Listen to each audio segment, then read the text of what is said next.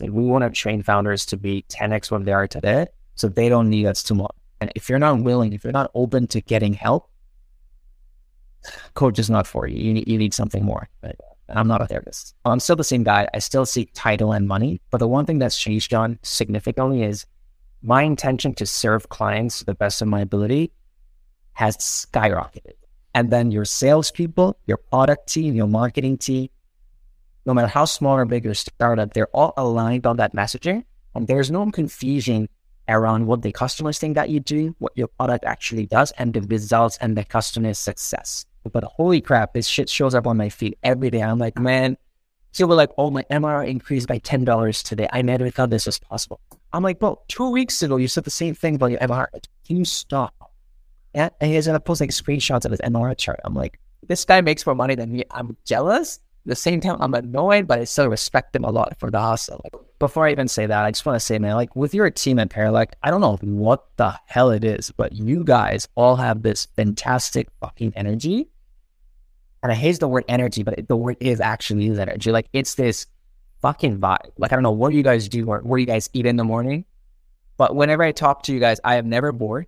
I see like we're gonna like build shit together. It's this energetic, refreshing, sobering feeling whenever I talk to you guys over video.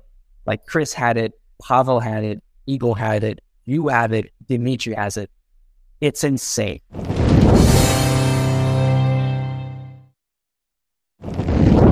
Hi, everybody. Welcome to another episode of Ship It and Sip It. I'm very excited to have Mash here. He's a founder from the company Sparrow, which is providing founders with guidance to reach product market fit. And so today, I am very happy to have a deep dive on product market fit with Mash and how Sparrow and his other company, Hire CMO, helps founders around the world to reach their goals. Mash, how are you doing today? I'm doing fantastic. You know, just very excited to be doing this on a Friday morning. You know, very refreshing actually. Yeah, well, it's Friday morning your time. I'm still having coffee on Friday evening here. So let's dive right into Sparrow then. Uh, you tweeted recently that you were looking for some new coaches to join Sparrow in May. Uh, and along with that tweet and request, you said uh, that, that you have to pass my bullshit meter. So, what are some of the triggers for your bullshit meter for uh, coaches for for Sparrow? That's uh, that's really interesting. Yeah. So maybe a bit of background. So Sparrow provides coaching for founders to reach product market fit. That's the pitch. And when I first started, I was younger than what I am now. And so to be 26 year old guy filtering coaches who are 35 or 40, that was very intimidating for me. And I was very scared of asking them filtering questions in the beginning. So when, when I first started Sparrow, I onboarded fantastic people, but they were really terrible coaches. And the first $30 that I was paid as part of Sparrow a long time ago, founder had a really hard time. He's like, Mash, coach is okay, but like this is not good advice.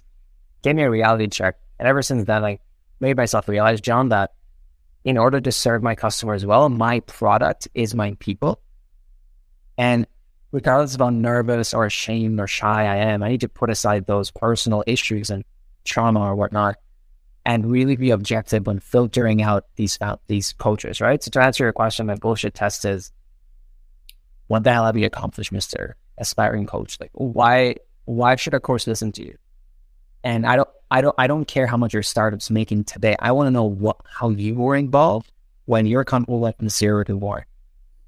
What did you do? Were you on the product side? Were you on the sales side? Were you on the marketing side? What was that journey like? And these are very investigative questions that I have to do, John, because once they're in my circle, they get tons of intros from other founders. I consistently keep sending very highly qualified founders their way to be coached, right? So number one is qualifications. And I don't mean how much business are you bringing in? I'm, I'm saying, what did you do to go from zero to one bootstrap? Like how many go from zero dollars in revenue to a 100 to 500 to a million?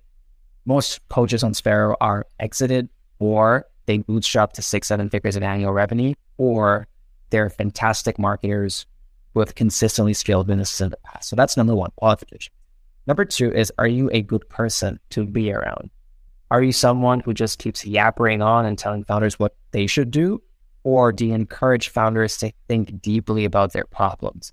Because if you're telling founders what to do, unless it's something very obvious, it's generally not the best idea because as a coach, you're supposed to make them think deep. And lastly, one of the biggest KPIs that we have, John, here is ultimately a founder shouldn't need a specific one coach for their one phase of their startup for more than three or six months. That's how I see it. So the coaches, in a way, work to kind of replace themselves by integrating their thoughts and their thinking in the founder's mind. And that's a philosophy that we hold very dear to our hearts. And we want to train founders to be 10x what they are today, so they don't need us tomorrow. That's that's how we think it's.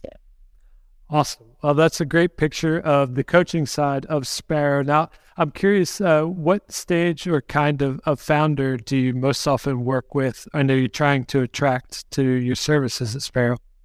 Yeah. So, what I've realized, John, after many bad and good discovery calls, is there's two buckets of founders who are best fit for Sparrow.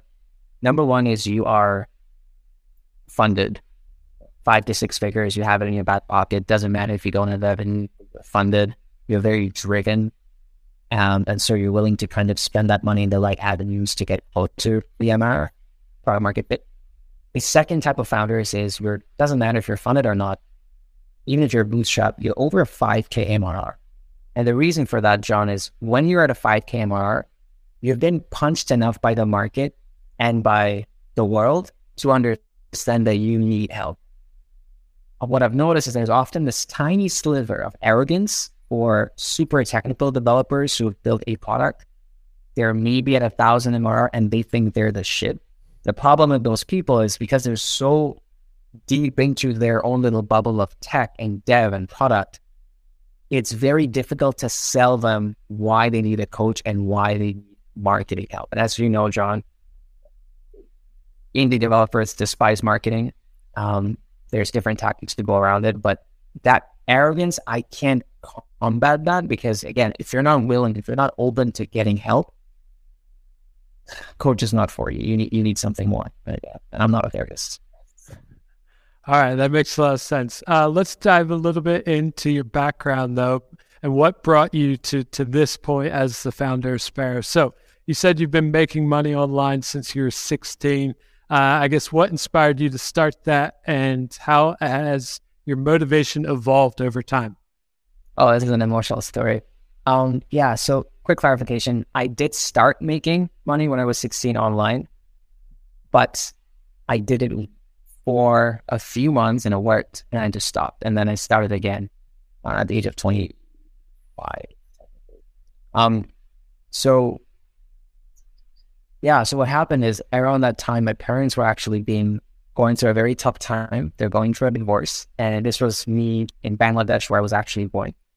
Um, and you know, I was a like an A star student all throughout high school, not a not a problem. But then I would come home and I see I would think that my parents are running out of money, so I felt the pressure, and at the age of sixteen, to kind of do something about it obviously you can't get a job in a third world country as a 16 year old unless, well, that's not shit you can. Um, but I couldn't because of whatever limitations. But the one thing that I was good at was computers. Uh, I started playing computer games ever since I was sweet. So, you know what? Let's try it out. Long story short, tried out a few things online. I somehow landed in an interesting marketing group called Maverick Moneymakers.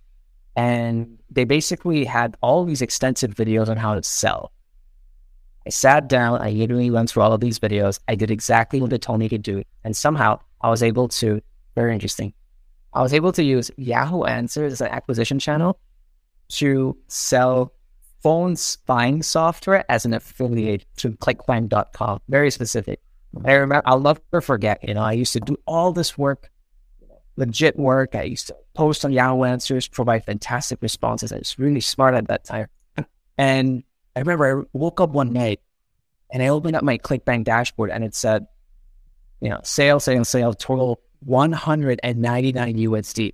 To give you an idea, that's over 18 or 20,000 bucks back home, which is like unheard of, right? And to make 20,000 bucks back home, $100 at the age of 16, what it took me what six months to learn and I'm still in high school, that kind of opened up my brain a bit. Sometimes I look back and I regret, John, I was like, Mom, if I'll just literally stop to market it, 10 years later, I would be a fractional CMO if you really think about it. You know, that's how I see it. But yeah, that's how it all started, inception.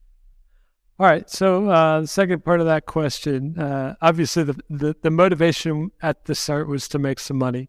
Uh, has that motivation evolved since then? Is, is that still your primary driver is something bigger? Yeah. So I'm, I'm a very open guy and, you know, I'm one of the guys I follow a lot as a Chamath Palihapitiya. Um, shout out to the uh, folks at uh, Chamath's team. But one thing that he talks about is he's very open about his past because it gives others the permission to reflect, think, and right. And I'm the same way because Chamath, I guess, I'm a good guy. I like him. Um, so growing up, John, I was deprived of a few things in my personal, professional, educational life. They're very specific. I don't think I was getting enough attention. I don't think I felt important. I felt very poor compared to the other students because my parents spent all their money in my education. You know, shout out mom and dad. You sent me to a high school where kids were extremely rich, right? They would come in like Rolls Royces and all of that in a third world country. Can believe that? anywhere. And so seeing that made me kind of realize, holy F, like I really need to grow and become like that. So fortunately or unfortunately, I'm still the same guy. I look at Bentley SUVs on the street where I live today in Toronto every week. It's just there. I see Ferraris, Lambos every week because it's right in front of my house where I live in Toronto. And so, no, I'm still the same guy. I still seek title and money. But the one thing that's changed, John, significantly is my intention to serve clients to the best of my ability has skyrocketed. Like my attention, the integrity that I serve clients with, and honestly, you know, if you go to sparrowstartup.com slash love, you'll see a list of tweets and these testimonials from all these customers who've worked with us, right? Because I still keep in touch with them. I always check in with them. And even when you're a customer at Sparrow or how their business hires CMO, every one of the two or three weeks I check in and I say, guys, like, hey, is this coach useful? Is this coach wasting your time? And same with the others say, hey, Mr. CMO and coach, is this founder even doing what you're discussing with him, like what's the situation, right? So same motivations, but I've learned to kind of follow the giants of the world like Chamath and all of these guys to really mimic how they've reached success. And it's always the number one thing, John, which is serving customers to the highest level of integrity possible. So yeah, still same guy. Fantastic. All right. Let's dive into product market fit a little bit since that is your main offer at Sparrow. And uh, I guess since I've been working with product and, and startups, this term seems more and more nebulous to me. I'm not sure. People say it's dead. People say it's the only thing that matters. People have all sorts of opinions about it. So let's start simple. Uh, how would, do you define product market fit? Ah, okay. Um, maybe let me provide some context for the audience here as well. So you know, Marc Andreessen first coined the term PMF, I think, 10, 20 years back. He said that there's times when you can't really, sorry, you can feel and also not feel when there's product market fit. Um, and so prior to, let me clarify. You can feel when you don't have product market fit, and you can also feel when you do have product market fit. When you don't have product market fit, John, you know, it's very interesting because I'm in the intersection at Sparrow, right? Like customers will come to me and I'll ask them, why are you here? They'll say PMF. I'm saying, sure, let's dive into your product. Talk to me about your sales because your landing page makes no sense. Like, how is sales? They'll say, oh, our customers don't know what they're talking, what we're doing on the discovery. Okay. Exactly. And then they, they'll say, yeah, you know, revenue, customers keep leaving, retention's bad. I don't know why they leave. Right. And so all of these aspects of customers not understanding where your positioning is, your messaging doesn't click with your uh, ICP, ideal customer profile. Your sales calls, you know, people don't call you back. They don't want to have those next steps. They don't want they don't want a follow up call. The cold email outreach isn't working. When people do get onboarded onto your product, they don't use your product enough and they cancel two, three weeks in. They don't even want to into the trial. These are all signs that something's broken in the overall health of your early stage startup or just your startup. And that's when you don't have product market fit. Now, Mark and several other people on Twitter, you know, the Twitter know-it-alls, will also say, well, when you have product market fit, everything's breaking, there's way too much demand. That's true. But from a founder's perspective, John, that doesn't mean. What do you mean by supports what? So if there's too many requests coming in, do I need to hire more support people? Is that a is that product market fit? So qualitatively, PMF is when things are looking good for your business, like in one sentence, and that can mean you have a healthy pipeline. Customers are intuitively understanding what your product does because your landing page is nicely structured and all the words and copywriting make sense, as you know, John. And then your salespeople, your product team, your marketing team, no matter how small or big your startup, they're all aligned on that messaging. And there's no confusion around what the customers think that you do, what your product actually does, and the results and the customer success that's actually happening because of it. Right. So now let me quantify it. Customer success is the number one indicator of product market fit. Number one. Number two, the way you are able to quantify or qualify customer success is retention. A lot of founders, and I actually took notes on this, a lot of founders, you know, they'll want product market fit and they'll start thinking about revenue growth. But the problem is there's no point in acquiring more customers if they come into your house, they look around and they leave in two, three weeks. That doesn't make sense. And so customer success, retention is extremely, extremely critical. How do you make sure more of your customers are using your tool like they said they would? Is your hypothesis of how they said they would they should be using your tool is it matching up with reality? Once you're able to kind of work towards that and make sure more of your customers are feeling successful, either in their relationships, you know, there's only three kinds of the products, health, wealth, and relationships. As long as you're able to upgrade these three things significantly more when customers buy your product, that's an indicator of customer success, aka potentially better retention, aka a good indicator of product market fit. Now, here's the catch. That's a lagging indicator. A leading indicator, and this is directly from you know a VC firm. They have a very detailed um, book on this or on book on this, and I have some notes here. The leading indicator of product market fit is actually measuring their involvement in the in, in the user cohorts that use tool. So the equation for this has three variables. What percentage of our users are able to achieve how many events within X amount of time? So, what percentage of our users are able to achieve a number of events within a specific range of time? As an example, uh, let's talk about Zoom. For Zoom, it would be, let's say, 50% of all the users who signed up in January have at least 20 meetings within the 30 or 40 day period.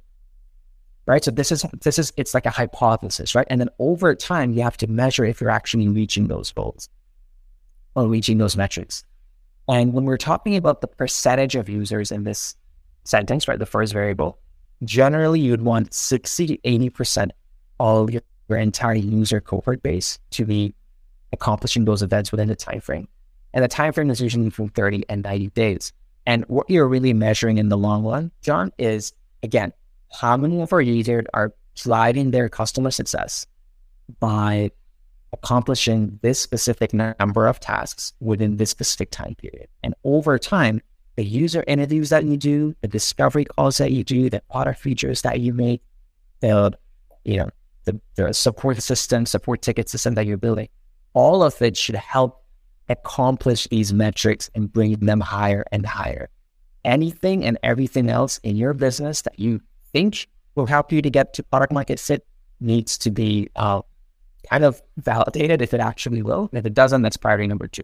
And that's where the long term stuff comes in, right? So SEO is a long game, as we all know. Um, and there's a few other aspects to building a business that are more long term, right? So learning to prioritize fast track department, if it as we say to Sparrow, is uh, what we do, and it's it's really fun working with tremendous amounts of founders to our coaches. Awesome. So uh, let's talk a little bit about your journey with Sparrow towards product market fit. Uh, how has it been so far? And also, since you provide mentors and coaches to other founders, did you have some that really helped you along your way? Yeah. So this is a this is a tricky question. So does Sparrow today have product market fit I want to say no. However, what I'm what I'm seeing, which is a really good indicator, is that whenever a founder does sign up, they stay for a very long time. Like they stay. I don't want to give away the answers to my competitors, but they stay for months, which is super interesting because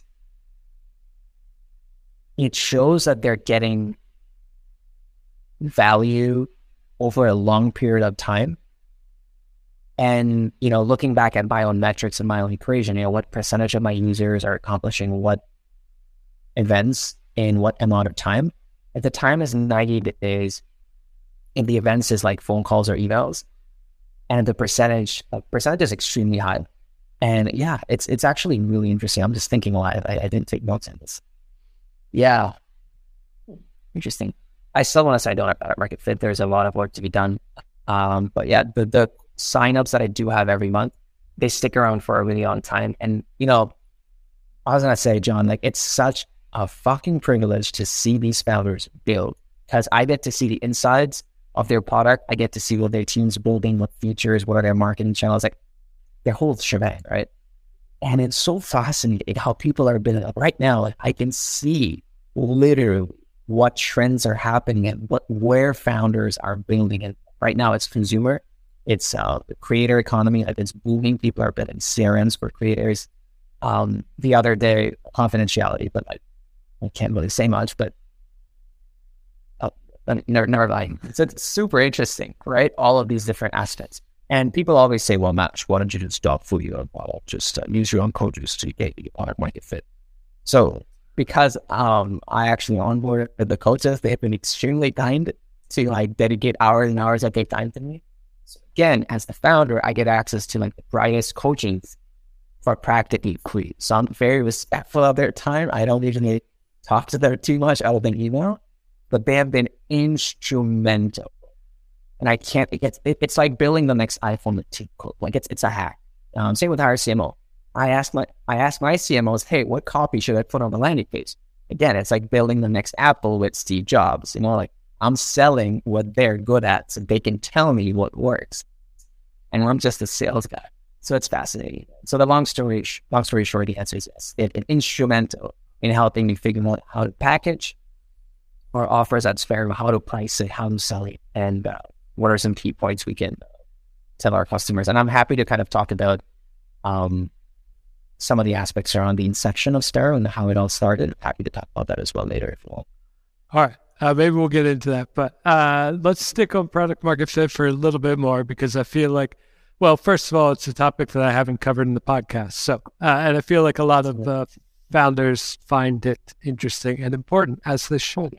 So, uh, the founders that come to Sparrow, you already mentioned sort of a floor that you like to see them at, which is above 5K MMR or MRR. Uh, what are what are some of the most common struggles that that level of founder is facing? Yeah, I took notes on this one. So the first one is kind of alarming, which is accountability, which I find interesting. It's not motivation; it's accountability, and that one's a very tricky one. When someone says they're struggling with accountability, I'm like, well, if you're not motivated enough to stick to your own goals for your own business, bringing in an external person, it, it's just like an, taking an Advil. Like it doesn't fix the underlying issue. There's something wrong. Like how can you not be accountable to yourself for building your business? So that was a tricky one. But outside of that, um, it's very it's very simple. Number one is uh, it's very technical founders. So I'll have repeat product managers or you know developers or people who've done some sort of marketing in the past, but they don't really know what they're doing.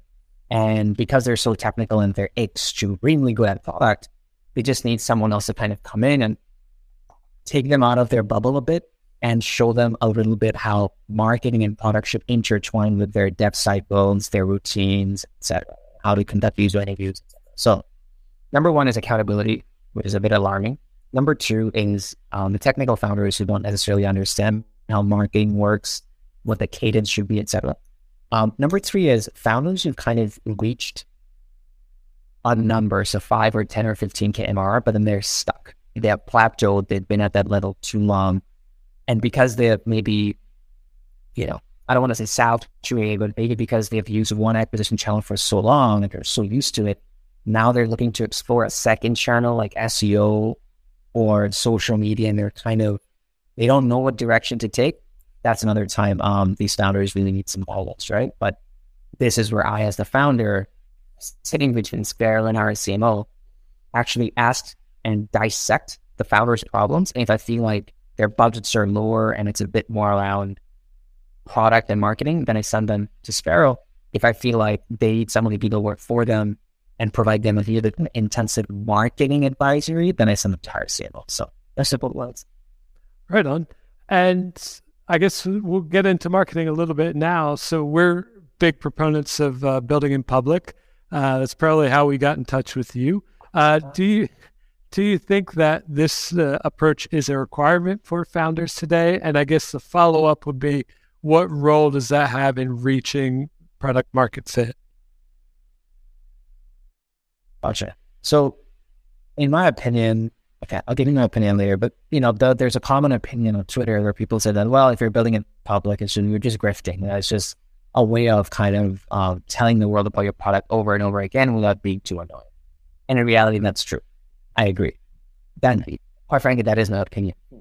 So, but the thing is, I highly, highly, highly recommend building in public for early stage founders because number one, and I've been taught this by my coach who scaled two startups to seven figures in six months and eight months, and guys like retired. He's like in his thirties.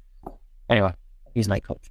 So he told me, Mash, feedback and iterative feedback on your messaging, your copywriting, your product, your marketing is essential. And that's the lean startup mindset, right? Like you want to test a lot, small iterative tests on your product and marketing and copy as much as you can, spending as less money as you want, targeted towards your audience. And so testing stuff that probably will work on your target customers fast. That's how you build a study. And so building public is the answer to that. We can be shameless about it. You can post if you if you can't find a customer success person, hire you can say hashtag build in public. I have even seen videos. One guy on Twitter, I'm not gonna name him. Damn, he, he he's moderately successful, but holy crap, this shit shows up on my feed every day. I'm like, man, people were like, oh, my MRR increased by ten dollars today. I never thought this was possible. I'm like, bro, two weeks ago you said the same thing about your MRR. Can you stop? Yeah, and he's gonna post like screenshots of his MRR chart. I'm like, this guy makes more money than me. I'm jealous. At the same time, I'm annoyed, but I still respect him a lot for the hustle. Like I don't know what to say. So yes, build in public, highly recommended if you're an early stage founder. Um, go on Twitter, easy traffic. I started from zero followers. Now I'm at like a thousand. I hustled my way up. I'm followed by GPs at Supply. I'm followed by Jason Calacanis. But it's a fucking hustle. But the moment you keep doing it, building in public, and get to your question about product market fit a bit, building in public gets eyes on how you're talking to your audience. And depending on the responses, the comments, the likes, you get to make a judgment call on how effective this messaging is. And so over time, you get extremely smart because now you know what works and doesn't work with your audience. So when you're on these fucking sales calls, I mean, on these beautiful podcasts like this one, guy, or when you're just speaking to other founders, you know the keywords that work. You know that tweet that got 200 likes versus the one that didn't. So you're able to use those words in your conversations now. Meaning people get what you do better because you literally got A-B test product market feedback, uh, audience feedback. You're able to kind of use that in your language and messaging, which will help you get to which product fit. And quick uh, story here. When I first started Sparrow, John, um, I'm happy to tell you how I got all of these coaches to like join me because that was a huge yeah, I even talk, I even messaged like Ryan Hoover Product Hunt. I made a five minute video for this guy. Ryan, you're the best. This is what you to join me. Guy never replied. I messaged him like three more times. He's like, hey man, sorry for the long wait. This is amazing. Thank you so much for putting in effort. But no. Right? So I've been through that hustle. And the thing is in the beginning, coming back to being in public, my messaging on my landing page was so trash. Obviously, and then I got conversions. But then all the time, after I got market feedback, build in public, you know, I would just put a screenshot on my land, on my H1, my header. No one liked it. Hmm, okay, maybe no one really understands what I'm doing. Maybe I'm not unique. And then over time, now I say product market fit coaching. But if you look at waybackmachine.com and you had the first day of inception for Sparrow, it said like mentoring for startups. What the fuck does that mean? Right? So Yeah, definitely. Go build in public as much as you can. Gets you a lot of feedback very fast. And dude, you get on so many people's live feed over and over again. It builds awareness of your product in their heads as well, right? And that's what I'm trying to do with Hire CMO and Sparrow as well. I'm always on everyone's timeline. I tweet 20, 10, 20 times a day and it's working. You know, people are like, dude, I see you all the time. What's wrong with you? Awareness. All right. Uh, let's talk a little bit about pacing now for starters because it seems like things are moving at warp speed. Things are moving faster. Uh, does the same apply to product market fit? Can founders find or reach product market fit faster? And you talked about some of the leading and lagging indicators earlier. Are there any others that you'd like to add into this current situation? I'll answer your second question first. So, no, you know, like measure retention well, have user interviews with new prospects, understand their problems better. And, John, I have a PDF on those user interview questions I'm happy to share after the call. Um, but those are for prospects for current customers, you know, have those conversations with, you know, develop those relationships with their early adopters, truly understand what their problems are and are not, and what you're solving and what you're not solving. So retention's more critical than growth, um, in at least in the short run, short term, well, early days especially. That being said, um, in regards to the fast pace of PMF and all of that, that's a loaded question. I'm not sure I have the accurate answer to this because there's certain nuances, but I will tell you this, man. Fastest way to develop your business, like as a small business, the number one thing that you have the edge is fucking execution, speed of execution. Do a lot, measure how much it really impacts your product market fit goals, but do a lot, test a lot, A B test and see what works and then double down on what works. One habit that I was taught by my coach, and this is worth, it's very expensive advice, but it works, throw $20 at Facebook ads. Don't worry about bringing people to your website. It doesn't matter where they go.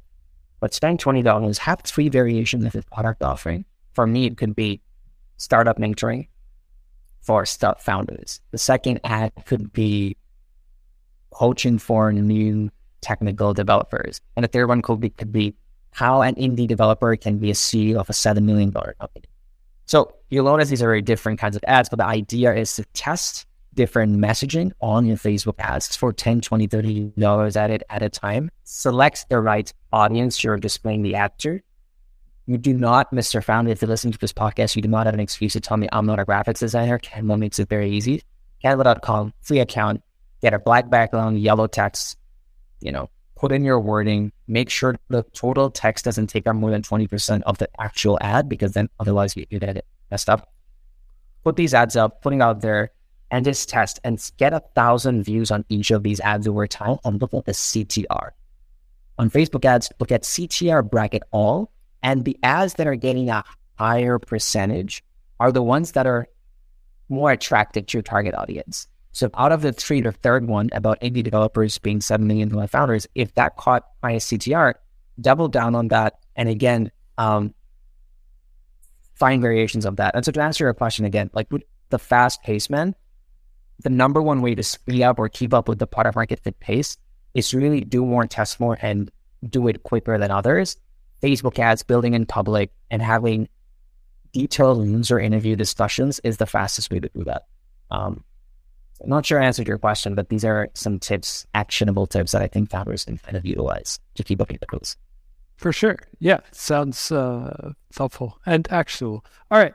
Uh, I wanted to go back a little bit to, I guess this isn't so much about accountability, but um, building in public and the challenges that the founders face. So, uh, on Twitter in Build in Public, you mentioned the guy posting MRR all the time. Like, there are a lot of uh, success stories that sort of rise to the top of that timeline. Um, and specifically, I'm thinking about people like um, Nikita, this Nikita guy who builds some viral teenager apps and exits oh, after, yeah. Mm-hmm. after three months and does it again every five years. Yes. Right. Uh, so my line of thought here is success doesn't really have an upper bound. Like these these wins can get bigger and bigger to infinity, it seems. So uh, keeping that in mind, like how do how do you coach founders to set ambitious goals, but also to to feel some level of success with what they achieve along the way, and and more about that feeling than about the raw numbers that they they get, because it can either it can be a grind to read this stuff all the time and think, shit, my startup is not doing that. Oh, dude, I feel it all the time. Like to give you some ideas, uh, my competitors make like millions of dollars in annual revenue. I don't right? It's kind of discouraging, right? Especially for ambitious people who ultimately end up building companies. I've thought about it in preparation for this podcast, John, and the answer to that is the way I see it, attach numbers to your actions and focus on how you can kind of get to higher numbers faster. What I've seen a lot of people do, which is obviously, I guess, the only way to go, which is if someone's at 2100 MRR, you'll say, you know what, goal for the next two months is to be at 3000 someone's at 4,000, they'll say, my next goal is 5,000. And then they're going to update their Twitter bio. I'm like, well, so, I mean, I get it, but I have those goals as well. But the problem with that is you don't feel shit when you're at that goal. You know, I 20x revenue from a very small number. I 20x revenue last year, uh, revenue slash GMV, so total transaction platform. And I, I 20x it and I reached the number. I'm like, yeah, I don't feel shit. I was just yelling, and yeah, it's cool. Now I got to reach 100K now. So my goal for this year is 100K. I'm telling you, we're like 100K, like I'll reach it. I'll be like, all right, cool, 1 million. It doesn't mean anything, right? That's the real thing, I think. But my caveat there slash my tactic there is I ask myself, well, I have these 900 things to do. Which of these has the highest potential revenue increase attached to it? Okay, it's these two things. That's fantastic. If I do this, I might get $5,000 more. If I do this, I might get $10,000 more ideas. Now, let's look at effort and resources and time. The first one, 10,000, might take me more time. Maybe these are long-term relationships and partnerships I have to build. Might take six months. If I do like something like SEO, which just freaking takes a long less time. But the $5,000 one might take less resources, might just take maybe two weeks of time. This is again our imaginary scenario, but attaching numbers of revenue to your actions, number one.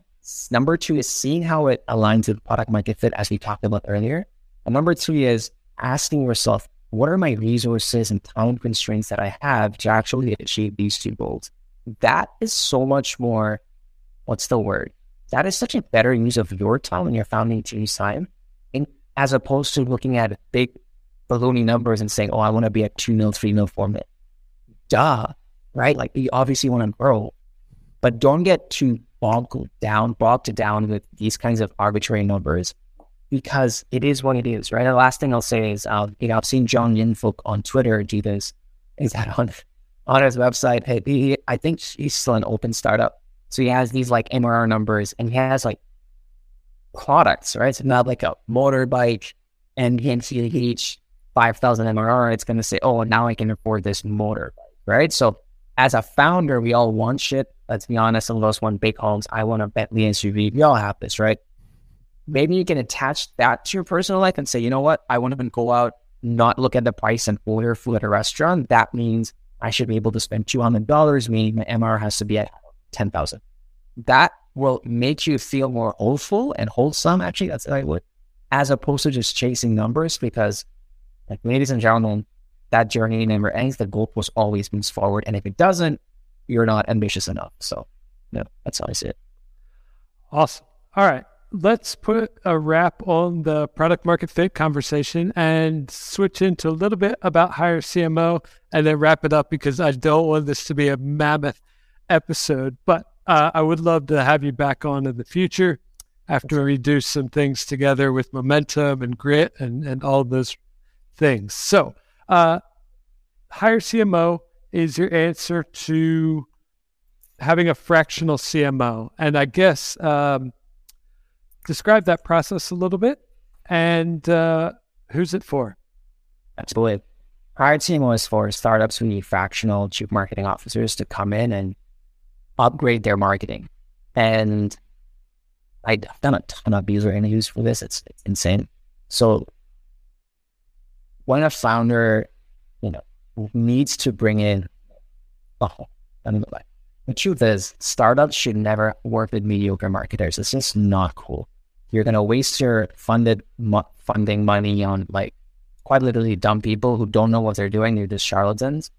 If you're not a marketer by trade, you don't know how to filter these people. It's a vicious cycle of garbage where you don't know how to filter people. They do mediocre your work. You think it's good you try it, you don't get results. And you keep doing that until you spend like 20, 30, 40 K. And you're like, well, oh shit. What I've done is I've kind of tried to hack that. And now you can bring on fractional chief marketing officers who have done this multiple times, have 20 plus years of experience. My CMOs worked at Hootsuite, Cisco, Flexbook, Salesforce. They have sales playbooks. They have PTC startups. They're founders themselves. They don't need your money, but they're doing it because it's their shit.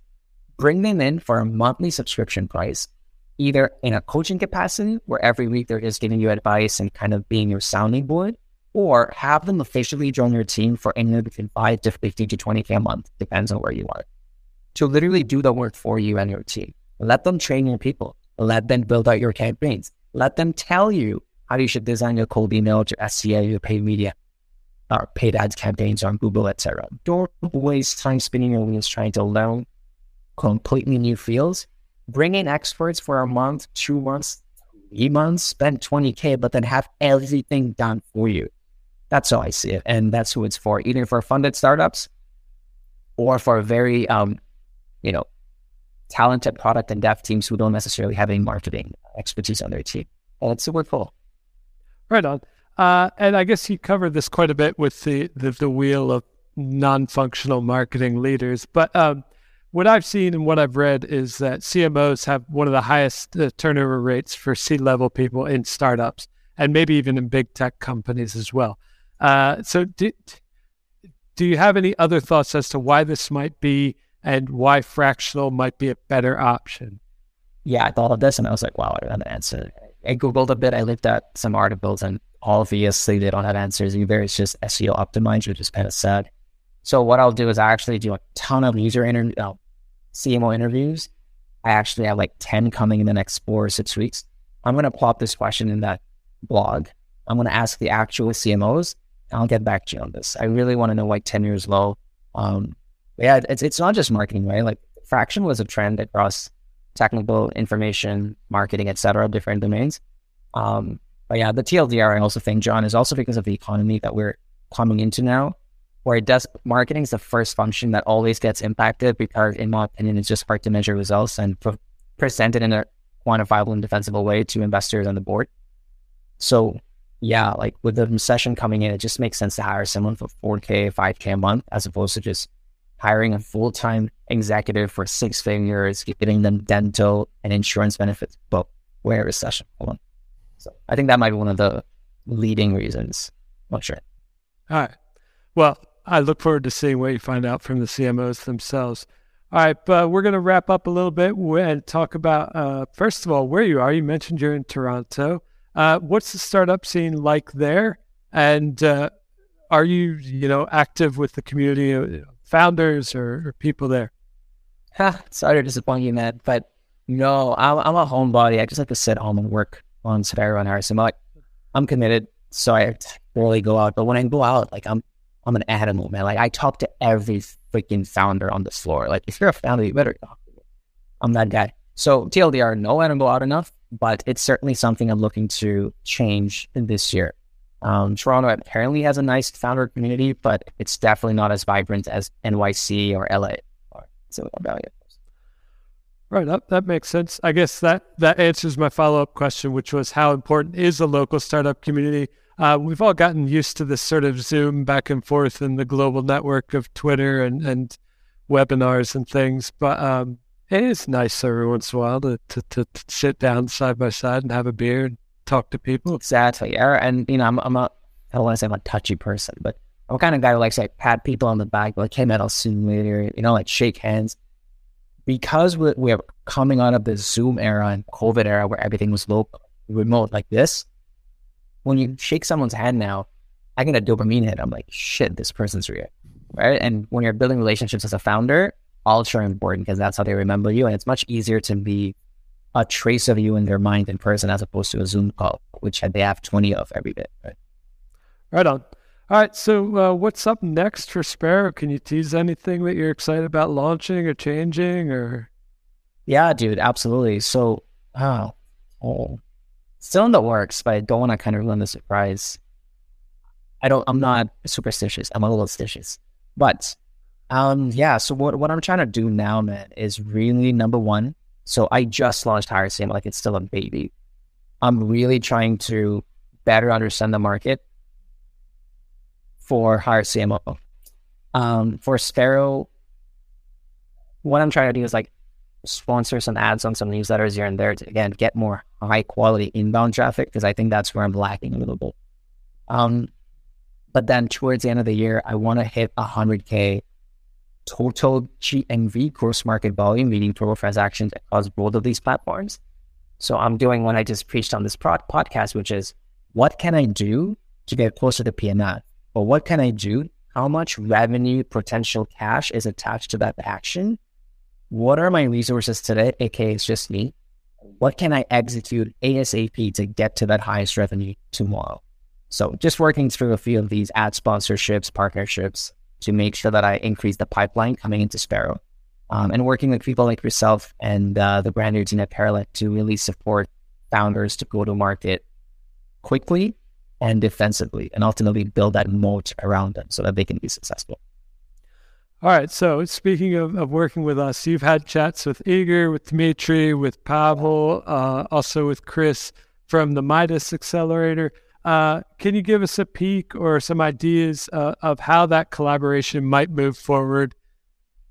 Absolutely. So before I even say that, I just want to say, man, like with your team at Paralect, I don't know what the hell it is, but you guys all have this fantastic fucking energy and I hate the word energy, but the word is actually is energy. Like it's this fucking vibe. Like I don't know what you guys do or what you guys eat in the morning, but whenever I talk to you guys, I am never bored. I see like we're gonna like build shit together. It's this energetic, refreshing, sobering feeling whenever I talk to you guys over video. Like Chris had it, Pavel had it, Igor had it, you have it, Dimitri has it. It's insane. So honestly, being fully transparent, we the the Paralect team and I, like we have an idea of what our partnership would look like to support founders to get very confident about their go-to-market strategy. Because again, remember, my coaches and my CMOs are veterans. They have 10, 20 years of experience of building, building shit, taking it to market in the scrappiest way possible, doing a lot with less money, and actually being successful. They have playbooks and it works. So now we're kind of plugging these brains in to the Paralect and Midas and Accelerator, sorry, the Midas Paralect and Momentum ecosystem to just supercharge these founders so they're able to sell more faster and learn how to do it. And so, as you know, probably John, we're still figuring out the details around that. But honestly, man, I don't give a shit what we do as long as we do it together. Like the energy that you guys have is so priceless. Who cares what we do? I just want to be around you guys, you know? So that's the truth of it. I love you guys very much. Like it's been it's been fantastic and I'm very grateful to have it.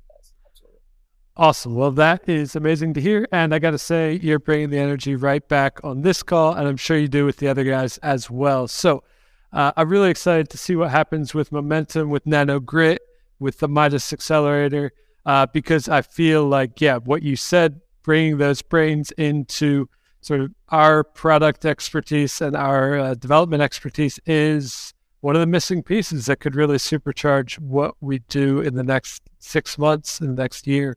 So, really excited. Awesome. Uh, anything else that you want to share with us before we wrap up? If you want to reach part of the Fed, come talk to me. Um, but outside of that, no, man, I'm just very grateful to be to have been a part of this podcast. And John, thank you so much for organizing it. And uh, you're a great host. I enjoyed it very much. Awesome. Thanks so much for coming on. I will drop links to Sparrow, to your Twitter, to all the places that people should reach you in the show notes of this episode. And other than that, have an amazing Friday. Have a great weekend, everybody. Thank you for joining in. Fantastic. Thank you.